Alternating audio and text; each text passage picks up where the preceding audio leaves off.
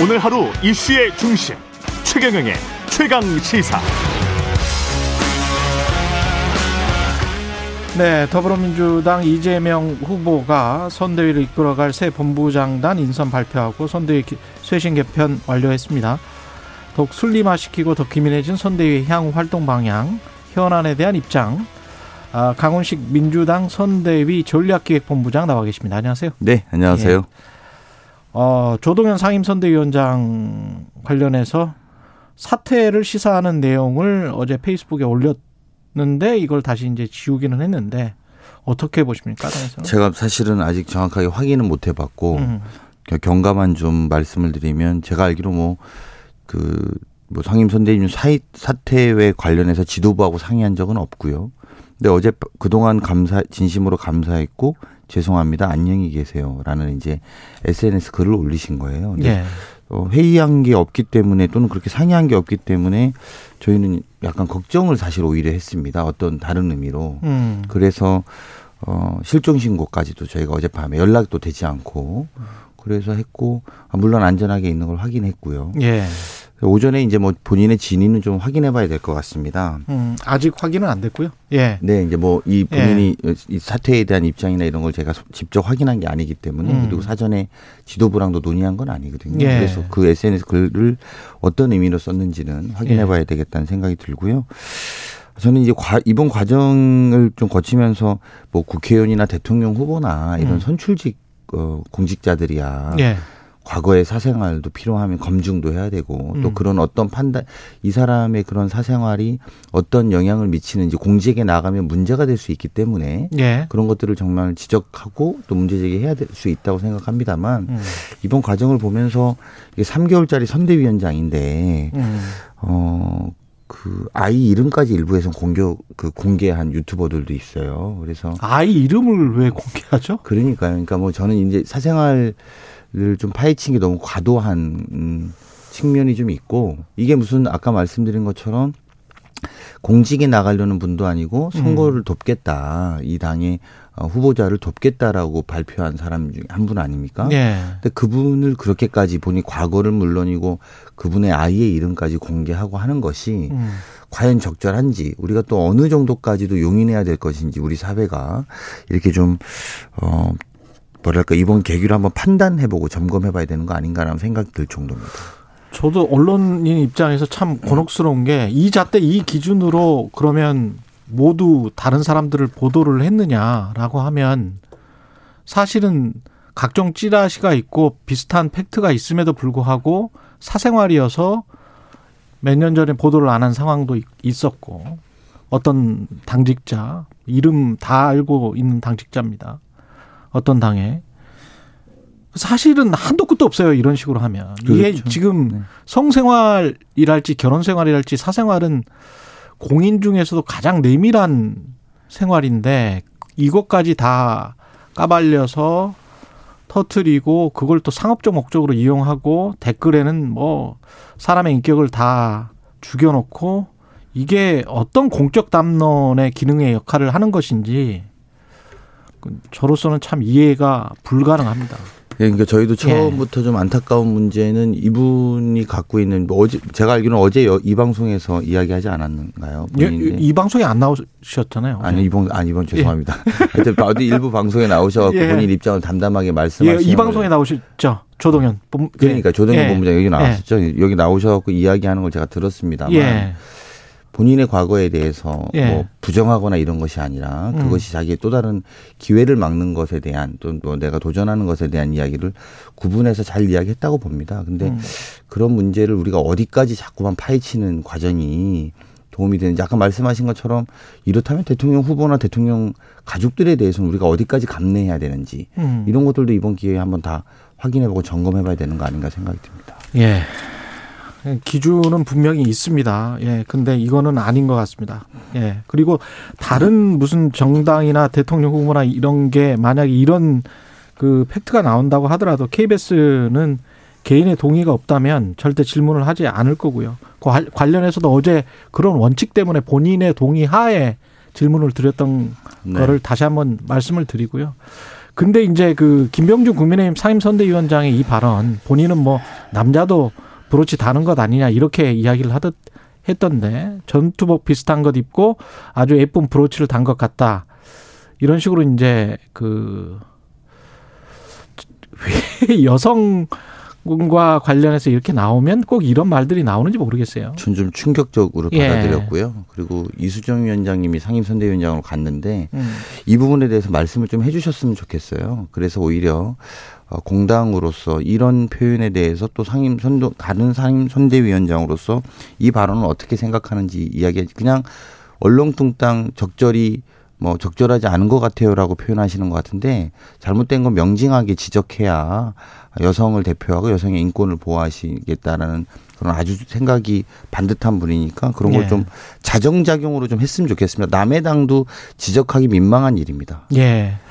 그리고 이제 이재명 선대위와 관련해서 여섯 개 본부로 굉장히 조직을 슬림화하면 네. 이러면 여섯 개 본부장 강훈식 본부장님 포함해서 후보와 직속으로 핵심 의사결정을 내리는 뭐 이런 구조가 되는 겁니까? 네, 그렇습니다. 저희가 예. 16개 본부 체제였어요. 원래는 원래는. 그러니까 어. 이제 한 어, 3분의 1로 줄인 거죠. 그러니까 예. 3분의 2를 없앴다 뭐 이렇게 표현해도 다르지 않고요. 사실은 이게 굉장히 어려운 겁니다. 왜 어렵냐면 그 16개 본부에 다 공동 본부장으로 의원님들을 다 배치해 놨거든요. 예. 그러니까 이제 사실은 그건 그래서 메모드급 이라고 불렸고 거기에 본부장들이 있고 밑에 수석 부본부장이 있고 또 어, 부본부장들이 있고 이게 다 국회의원들로 구성돼 있었거든요. 그 정치가 또 타이틀이 굉장히 않습니까? 중요하죠. 예. 그리고 속상하고 그거를 예. 제대로 못 받으면. 음.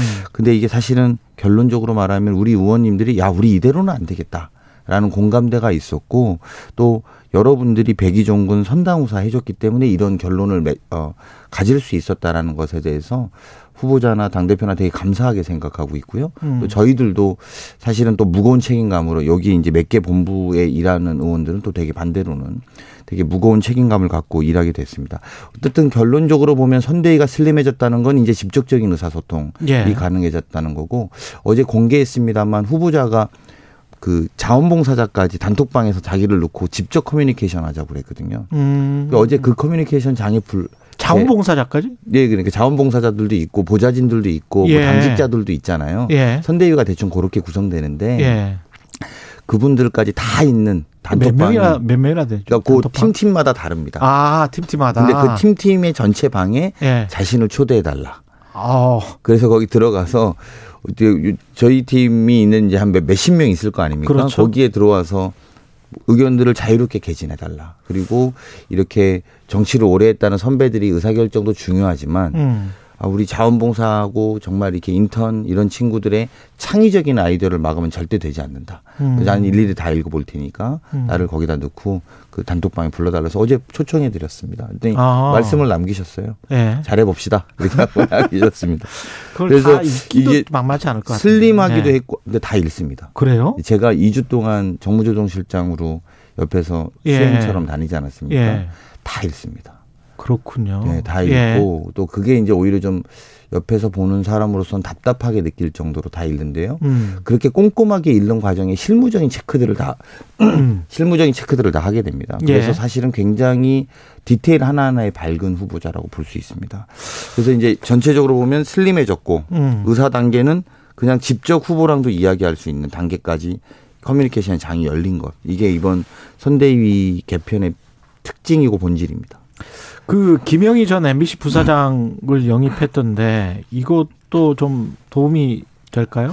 그러니까 저는 이분에 대해서 저희가 알고 있는 상징 또 이분을 모시게 예. 된 배경은 이분이 소위 이제 희망 또는 미래 뭐 이렇게 뭐 책 책 책 책을 읽읍시다든지 느낌표라든지 뭐 이런 그렇죠. 것들을 기획하시고 예. 총괄하셨잖아요. 그 사실은 이분이 어제도 말씀하시는데 반듯하게만 가면 이길 수 있다. 국- 국민의 음. 마음속으로 반듯하게만 가면 이길 수 있다. 이렇게 표현하시더라고요. 그래서 이분이 약자를 배려하고 또 따뜻하고 유능한 민생 대통령을 만들겠다고 이야기하신 만큼 저희는 미래와 희망을 어, 전하는 큰 홍보본부장이 와서 기대감이 큽니다. 근데 데이터 활용 전문가인 김윤희 씨도 그렇고 김영희 전 MBC 부사장도 그렇고 사실은 국민의힘 쪽에서도 타진을 했었고 국민의힘 쪽으로 갈 뻔한 분들이잖아요. 네. 그런 측면에서 어떻게 보세요? 이게 서로 그냥 인재 영입 싸움인 건지 아니면은 이분들 자체가 어떤 이념적인 정체성이나 이런 것보다는 뭐 어떤 다른 생각을 하고 있는 건지. 저는 그렇게 보는데요. 예. 그이 대한민국 인재들이 풀이 음. 뭐 굉장히 무궁무진하지는 않잖아요. 사실 예. 좀 정해져 있는 측면이 있고 그분들은 늘 그런 예를 들면 정치를 했거나 소신을 그 정치를 바탕으로 쭉 활동해 왔던 분들이 아니라 경제 활동을 했거나 또는 문화의 영역에 있었던 분들이 대해서 얼마만큼 애정을 가지고 절박한가를 확인하는 바로미터가 저는 이분들의 영입에 달려 있다고 봅니다. 두분 다 두 쪽다 타진할 수 있다고 보는데요. 음. 예. 저희 쪽이 좀 더 절박했고 어. 조금 더 더 진실되지 않 았다, 안 진실됐다라고 그분들이 판단했을 거라고 봅니다. 그러니까 음. 같은 값이면 나를 더 원하고 나를 더 진실되게 대하는 쪽에 가고 싶은 거 아닙니까? 물론 정당도 다르고 생각도 다른데 어떻게 그렇게 판단할 수 있느냐 예. 이렇게 보실 수도 있습니다만 음. 그거는 좀 더 정치적인 측면에서 생각이고 전문가적인 측면에서는 본인을 얼마나 더 어, 진심으로 원하는지가 더 중요하다고 보고요. 전문가로서의 역량을 김영희 PD 같은 경우는 실제로 그렇게 어제 기자회견에서 말을 어, 해서 말 말 어, 할- 했는데요. 어, 송영길 대표가 한 시간 동안 우리 집 앞에서 기다렸다. 예. 예. 예, 그 이야기 저도 들었어요. 근데 이제 그게 아마 우리 당이 현재 처한 절박함, 음. 우리 정말 한분한 분이 소중하다라고 모시고 싶은 당 대표가 직접 가서 예. 그런 절박한 마음이고 그런 절박한 진심이 통했기 때문에 오셨다고 봅니다. 지금도 절박합니까? 이게 판세가 어떻게 보세요? 저희는 절박하죠.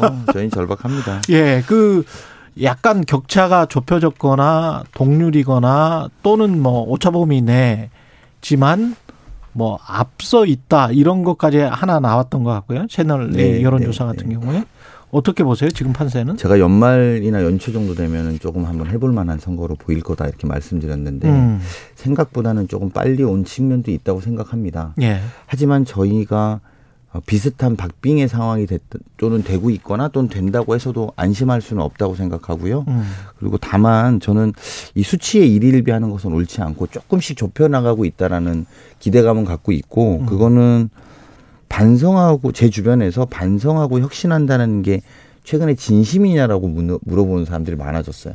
음. 그러니까 민주당이 좀 달라지려고 하는 것 같다. 그, 그 전에는 아예 물어보지도 아 않다가 물어보지도 않았어요. 그 전에는 관심이 없다가 네 관심이 예, 없다가 혹시 진심인가 뭐 이런 어 진짜 니네 진심이야? 예. 진짜 달라질 거야? 라고 예. 물어보기 시작했다라는 것은 어 마음을 열어주고 있는 거의 시작인가? 이렇게 저는 아직 느끼고 있고요. 음. 다만 특히 후보와 관련해서 보면 어, 시민들이나 국민들이 누가 우리 삶을 이해할 수 있을까? 음, 또 코로나 19인데 어, 누구와 함께야 우리가 극복할 수 있을까? 음. 이런 생각을 하시게 하는 것 같아요. 처음에는 소위 상대편의 후보자를 미워하는 대결을 하다가 음. 지금은 야 내 삶이 뻑뻑하고 힘든데 내 삶을 이해해 줄 사람이 누구지? 음. 그리고 어 우리가 이 코로나 19 또는 지금 뭐 새로운 변이들이 막 생기는데 이거를 누구와 함께 극복할 거지? 이렇게 시민들이 스스로에게 묻기 시작했다고 보고요. 예. 그것은 저는 어, 경험이라든지 실천력이라든지 또 삶에 대한 이해라는 건 면면에서 확인할 수 있을 거라고 보기 때문에 음. 사람들이 조금은 국민들이 시민들이 마음을 조금씩 열어주고 있는 과정이다라고 생각하고 지지율에 연연해 하기보다는 조금 더 저희가 노력해야겠다 이렇게 생각합니다. 근데 이 지지율도 뭐 두 후보 다 35% 정도라고 생각을 한다면 결국은 승리를 하려면 40% 중반은 가야 된단 말이죠. 뭐 다자구도라고 생각을 한다면. 네, 그렇습니다. 그러면 집토끼 중에 일부 지금 이탈한 표가 아직 있는 것 같기도 하고 산토끼 중에서도 일부를 다시 들여와야 되고 뭐 이런 것들이 서로 정책적으로 뭐 상치될 수가 분명히 있을 것 같거든요. 집토끼의 일부는 어떤 정책을 원하고 있을 것이고 산토끼 중에서 이재명이나 윤석열이 이렇게 하면 나는 지지할래. 뭐 이렇게 생각을 할 거란 말이죠. 어떻게 판단하세요? 저는 이제 뭐 이게 사람마다 예. 그런 집토끼 산토끼로 보는 스타일도 있고 예. 뭐 여러 가지 다른데 저희는 지금 집토끼 산토끼 이전 단계에 있습니다. 이게 무슨 말이냐면 아까 예. 저희는 크게 보면 반성과 혁신의 과정에 저희는 있다고 보고요. 음. 그 집토끼나 산토끼나 우리의 반성과 우리의 혁신에 대한 방향을 정확하게 공감하고 공유하는 게 저는 되게 중요하다고 생각합니다. 예. 그래서 저는 그 이전 단계에 있다고 보고요. 그게 전제돼야지 우리가 말하는 말을 믿고 우리가 말하는 생각을 듣고 또 예. 한편으로는 반성과 혁신 과정에서 또 진화하고 있거든요. 음. 그래서 그런 진화의 내용도 어, 봐야 되고 이런 것들이 다 누적되고 있다고 이게 봅니다. 진환지 네. 이 유연성이라고 이제 민주당은 이야기를 하는데 권성동 의원 같은 경우는 나중에 금방 또 어 이렇게 바꿀 것이다. 원래대로 돌아갈, 돌아갈 것이다. 믿음이 없다. 이거 관련해서 이제 기본소득, 음. 그 다음에 국토보유세. 이게 그 민주당은 유연한 모습이다. 야당은 이게 신뢰가 없는 것 아니냐. 나중에 번복할, 이렇게 되면 또 번복할 수가 있고 그 국민 여론에 따라서 지금 당장 여론이 안 좋으니까 이렇게 하는 것 아니냐 이렇게 지금 비판을 하고 있거든요. 이런 게 되게 대표적인 그건데요. 그 전주까지는 예. 야당이 우리한테 음. 독재자라고 이야기했습니다. 야당의 원내대표도 이재명 아. 후보는 독재자다. 예. 이래놓고 이런 거 철회하고 기본소득 어, 우리가 다 국민과 함께 의견을 듣겠다. 음. 국토보유세 국민의 의견이 정반대하면 못할 수도 있다라고 시사하니까 아 이제는 뭐 또 바꾼다 이렇게 이야기합니다. 그러니까 이게 음. 그 전에 고집하면은 그러니까 원칙을 독재고. 지키면은 독재라고 하고 이렇게 하면 또 바꾼다라고 하고 네. 그러니까 그 둘 다 저는 야당의 조급한 마음이 드러나기 시작했다라고 보고요. 음. 국민들과 만나서 이야기를 듣고 조정할 수 있는 것은 당연히 어 선출직 공직자가 해야 될 일입니다. 음. 그리고 그것을 고집만 부리는 고집 어떤 것은 원칙을 지켜서 지켜서 싸워야 되기도 하겠습니다만 예. 어떤 것들은 유연함을 보여줘야 된다고 봅니다. 음. 근데 적어도 이세 건에 있어서는 이재명 후보가 어 그래 그렇게 되지 의회에서 그렇게 되지 않는다면 재난지원금 같은 경우에 말이죠. 예. 되지 않는다면 그럼 내가 굳이 고집할 이유가 없는 것 아니냐. 음. 빨리 조금이라도 빨리 받아들여야지 소상공인 자영업자들한테 돈이 돌아가는 거 아니냐. 음. 그렇게라도 빨리 집행해 달라는 게 중심 포인트였고 음. 기본소득과 국, 어, 국토보유세 같은 경우에는 본인은 맞다고 생각하는 소신에 대한 변함은 없습니다. 하지만 국민들이 저항하고 문제 제기를 많이 하면 그것을 다시 검토해보고 생각해봐야 될 지점들도 있다라고 말하는 것이 음. 어떻게 그게 무슨 또 철회하거나 바꾼 거냐 저는 좀 이해하기 힘들다 이렇게 음. 생각하는 게 맞, 맞다고 보고요. 음. 그리고 그 전주까지 독재자라고 네. 맹비난하던 분들이다 이건 제가 꼭 환기시켜드리고 싶습니다. 어젠가요 그 방송 기자 클럽 토론회에서 조국 사태에 관해서도 이재명 후보가 공개 사과를 했는데 민주당이 외면받고 비판받는 근원 중 하나다. 어, 국민을 아프게 한 것은 변명의 여지가 없는 잘못이다. 민주당이 민주당의 잘못이다. 조국의 강을 건너겠다. 이게 민주당 지지자들한테 어떻게 받아들여질지도 관심이네요. 예. 우리 당에 이제 정확하게 지지하시는 분 중에 두 가지 흐름이 있는 건 사실이죠. 하나는 어그 조국 그 장관과 관련해서 우리가 좀 바뀌어야 된다, 사과해야 된다는 흐름이 분명히 존재하고 있고요. 음. 그것은 어 다른 것보다도 국민들에게 실망시켜드린 점들이 있는 것을 부정할 수 없다라는 겁니다. 그리고 어제 후보의 워딩으로 정확하게 보면 우리가 더 청렴하고 작은 하자조차도 더 크게 크게 책임졌어야 되는 거 아니냐. 음. 그런 면에서 우리가 또 그런 걸 표방해 왔다. 그들보다. 그런 면에서 네. 우리는 더 지나치게 억울하다라고 변명하지 말자라는 음. 취지의 어제 말씀이 있었고 그런 면에서 이제 후보는 사과를 정중하게 한 것이다. 저는 이렇게 해석해 주시는 게 맞다고 봅니다. 지금 저 국민의힘 집안 싸움은 어떻게 보세요? 예. 민주당 입장에서는 thank you입니까? 아닙니다. 저는 근데 볼 때는 저희가 뭐 thank you도 아니다 이렇게 예. 제가 이렇게 국회의원으로서 소위 윤핵관이라고 불리는 분들 예. 또 저주 저도 확인할 수 있었는데요. 음. 근데 그분들은 실제로 이준석 대표를 인정하지 않는 모습을 제가 확인할 수 있었습니다. 간접적으로나마. 아, 윤핵관이라는 분이 어떤 분인지도 아세요? 아니, 뭐, 여러분이세요. 아, 여러분이시군요. 네, 어, 예. 여러분이신데, 저도 예. 아, 이분이 윤핵관이구나. 왜냐면 워딩이 같아요. 이준석 대표가 말하는. 아. 이준석 대표가 어제 방송에서 인터뷰했던 내용을 제가 봤는데요. 예. 워딩이 같습니다. 아, 그분이 하는 말이 또 그래서 똑같아요? 똑같은 이야기를 하셔서, 아, 이분도 윤핵관인가 보다라고 제가 유추한 것이죠. 아. 제가 윤핵관입니까? 물어본 건 아니고. 근데, 굉장히 골이 깊다. 생각하는 게 다르군요. 굉장히 깊습니다. 그리고 예. 서로 좀더 서로 의심하는 거 아닌가라는 생각까지 했어요. 의심. 그러니까 무슨 말이냐면 아, 이준석 대표는 윤석열 대통령 만들기를 원하지 않는 것 같다라고 음. 의심하는 거 있고요. 예. 또 이준석 대표 측은 윤석, 윤석열은 좋은 대통령 또는 성공한 대통령 후, 대통령이 되기 어렵다라고 음. 어제 그 본인 워딩으로 나왔어요. 예. 실패한 대통령을 만들 후보를 만들지는 않겠다라고 워딩이 나왔는데 음. 양쪽의 불신의 강도가 너무 깊은 거라서 저는 이게 물론 결과적으로 뭐 후보가 아쉬워서 풀려고 노력하겠죠. 근데 풀릴까라는 것은 확신이 잘 안 들던데요. 알겠습니다. 여기까지 하겠습니다. 말씀 감사하고요. 더불어민주당 선대위 강훈식 전략본부장이었습니다. 고맙습니다. 네, 고맙습니다. 예.